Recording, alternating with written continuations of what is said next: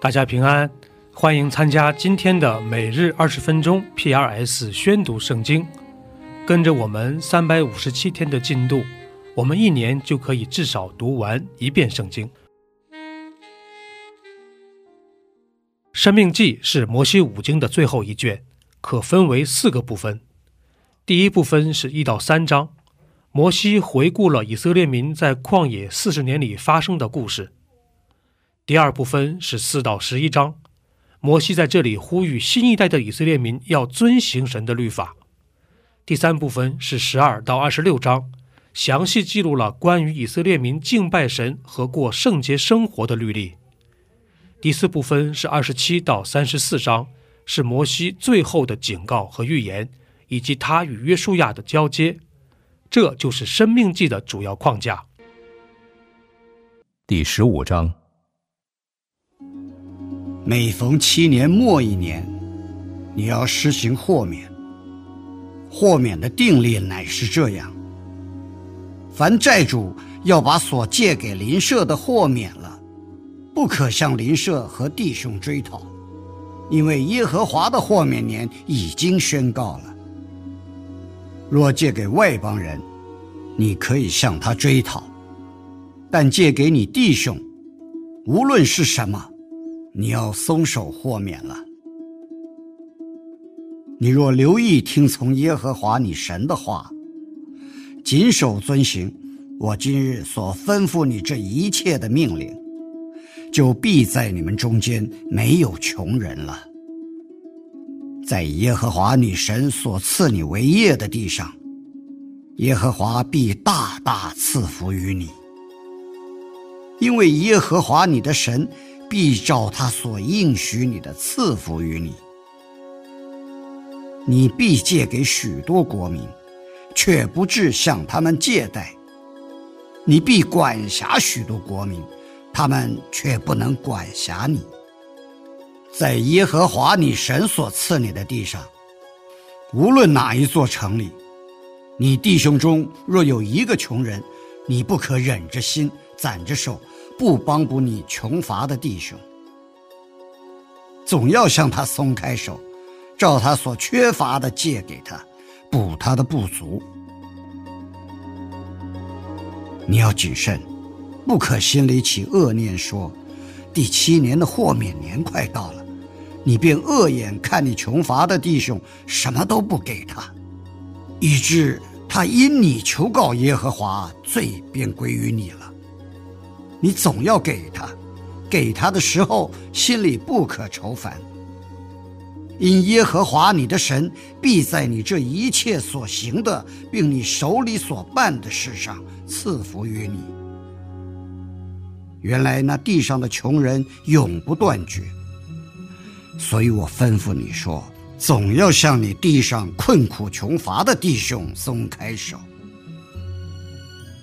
你弟兄中，若有一个希伯来男人或希伯来女人被卖给你，服侍你六年，到第七年就要任他自由出去。你任他自由的时候，不可使他空手而去，要从你羊群、禾场、酒榨之中多多的给他。耶和华你的神怎样赐福于你，你也要照样给他。要纪念你在埃及地做过奴仆，耶和华你的神将你救赎。因此，我今日吩咐你这件事。他若对你说：“我不愿意离开你”，是因他爱你和你的家，且因在你那里很好，你就要拿锥子，将他的耳朵在门上刺透。他便永为你的奴仆了。你待婢女也要这样。你任他自由的时候，不可以为难事，因他服侍你六年，较比故宫的工价多加一倍了。耶和华你的神就必在你所做的一切事上赐福于你。你牛群羊群中头生的，凡是公的。都要分别为圣。归耶和华你的神。牛群中头生的，不可用它耕地；羊群中头生的，不可剪毛。这头生的，你和你的家属每年要在耶和华所选择的地方，在耶和华你神面前吃。这头生的若有什么残疾，就如瘸腿的、瞎眼的，无论有什么恶残疾，都不可献给耶和华你的神。可以在你城里吃，洁净人与不洁净人都可以吃，就如吃羚羊与鹿一般，只是不可吃它的血，要倒在地上，如同倒水一样。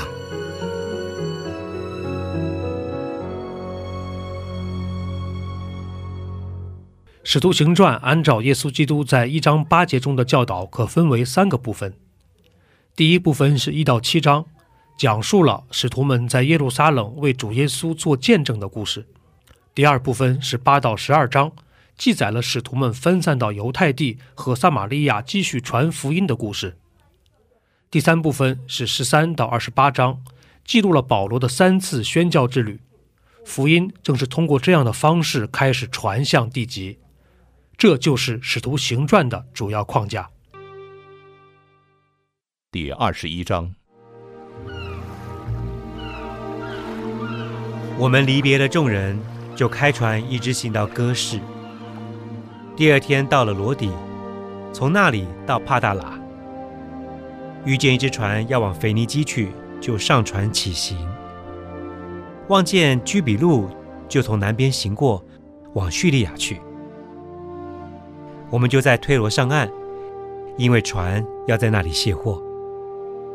找着了门徒，就在那里住了七天。他们被圣灵感动，对保罗说：“不要上耶路撒冷去。”过了这几天，我们就起身前行。他们众人同妻子儿女送我们到城外，我们都跪在岸上祷告，彼此辞别。我们上了船。他们就回家去了。我们从推罗行进了水路，来到多利买，就问那里的弟兄安，和他们同住了一天。第二天，我们离开那里，来到该撒利亚，就进了传福音的腓利家里，和他同住。他是那七个执事里的一个，他有四个女儿，都是处女，是说预言的。我们在那里多住了几天。有一个先知名叫雅加布，从犹太下来，到了我们这里，就拿保罗的腰带捆上自己的手脚，说：“圣灵说，犹太人在耶路撒冷要如此捆绑这腰带的主人，把他交在外邦人手里。”我们和那本地的人听见这话，都苦劝保罗。不要上耶路撒冷去！你们为什么这样痛哭，使我心碎呢？我为主耶稣的名，不但被人捆绑，就是死在耶路撒冷也是愿意的。保罗既不听劝，我们便住了口，只说愿主的旨意成就便了。过了几日，我们收拾行李上耶路撒冷去。有该萨利亚的几个门徒和我们同去，带我们到一个久违门徒的家里，叫我们与他同住。他名叫拿孙，是居比路人。到了耶路撒冷，弟兄们欢欢喜喜地接待我们。第二天，保罗同我们去见雅各，长老们也都在那里。保罗问了他们安。便将神用他传教，在外邦人中间所行之事，一一的述说了。他们听见，就归荣耀与神，对保罗说：“兄台，你看犹太人中信主的有多少万，并且都为律法热心。他们听见人说，你教训一切在外邦的犹太人离弃摩西，对他们说，不要给孩子行割礼。”也不要遵行条规，众人必听见你来了，这可怎么办呢？你就照着我们的话行吧。我们这里有四个人都有愿在身，你带他们去与他们一同行洁净的礼，替他们拿出规费，叫他们得以剃头。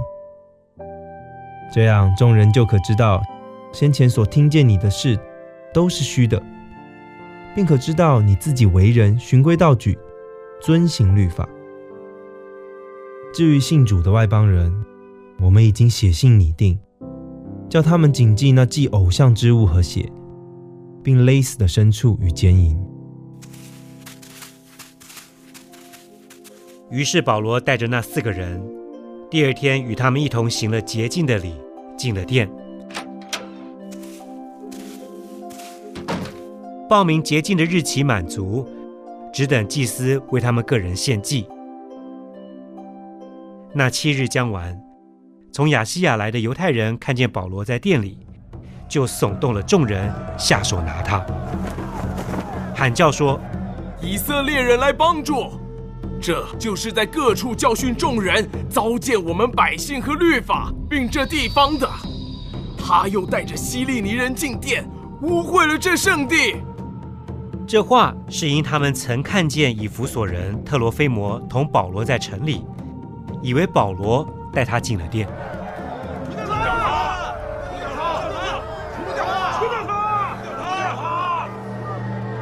合成都震动，百姓一起跑来，拿住保罗，拉他出殿，殿门立刻都关了。他们正想要杀他，有人报信给营里的千夫长说，耶路撒冷合城都乱了。千夫长立时带着兵丁和几个百夫长跑下去到他们那里。他们见了千夫长和兵丁，就止住不打保罗。于是千夫长上前拿住他，吩咐用两条铁链捆锁，又问他是什么人，做的是什么事。众人有喊叫这个的，有喊叫那个的。千夫长因为这样乱嚷，得不着实情，就吩咐人将保罗带进营楼去。到了台阶上，众人挤得凶猛，兵丁只得将保罗抬起来。众人跟在后面喊着说：“除掉他！”将要带他进营楼。保罗对千夫长说：“我对你说句话，可以不可以？”你懂得希利尼话吗？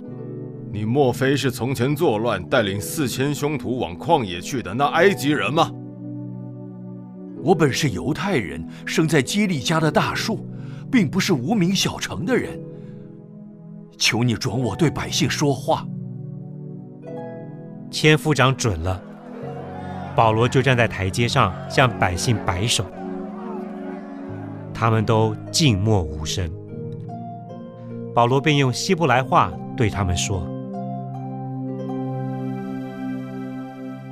第一百零二篇，困苦人发昏的时候，在耶和华面前吐露苦情的祷告。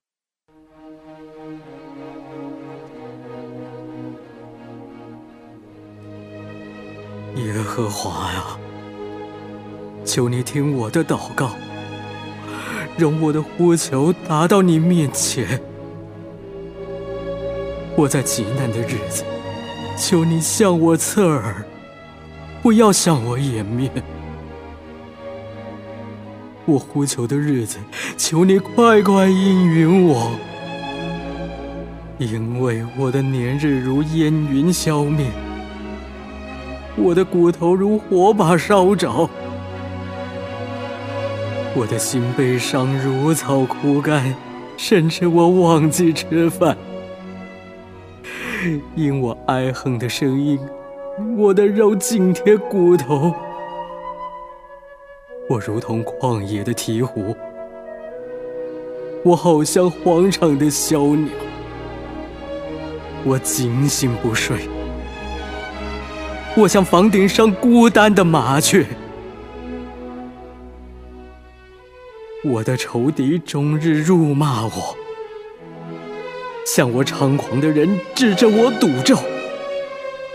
我吃过炉灰，如同吃饭。我所喝的，与眼泪掺杂。这都因你的恼恨和愤怒。你把我拾起来，又把我摔下去。我的年日如日影偏斜，我也如草枯干。唯你，耶和华必存到永远，你可纪念的名也存到万代。你闭起来连续西安，因现在是可怜他的时候，日期已经到了。你的仆人原来喜悦他的石头，可怜他的尘土。列国要敬畏耶和华的名，世上诸王都敬畏你的荣耀。因为耶和华建造了西安，在他荣耀里显现。他垂听穷人的祷告，并不藐视他们的祈求。这必为后代的人记下，将来受造的民要赞美耶和华，因为他从至高的圣所垂看，耶和华从天向地观察。要垂听被囚之人的叹息，要释放将要死的人，使人在西安传扬耶和华的名，在耶路撒冷传扬赞美他的话。就是在万民和列国聚会侍奉耶和华的时候，